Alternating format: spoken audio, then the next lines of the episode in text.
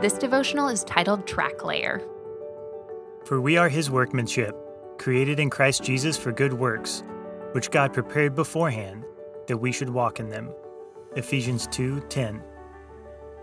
We have a race marked out for us, a journey prepared beforehand to which we've been called, an adventure that's been laid upon us, a path for good works.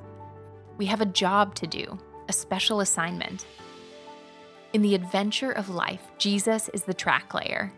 He lays out the path. He guides us through the twists and the turns. He fires the starter's pistol to get us out of the blocks and run the race. He is also the judge that pulls the tape to let us know we've finished.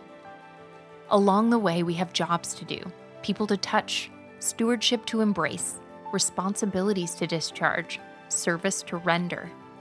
The only way we even begin to fulfill this divine calling is because we are given the strength to perform great deeds by God's grace. This is what we were made to do. He's already prepared the way. What remains is for us to choose to follow the path He has forged. How do we know we're walking in the path God prepared?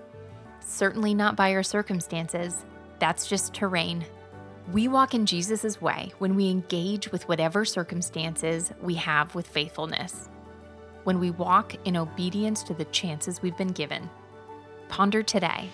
Serve with the opportunities you have. Follow the track laid before you. It is your divine occupation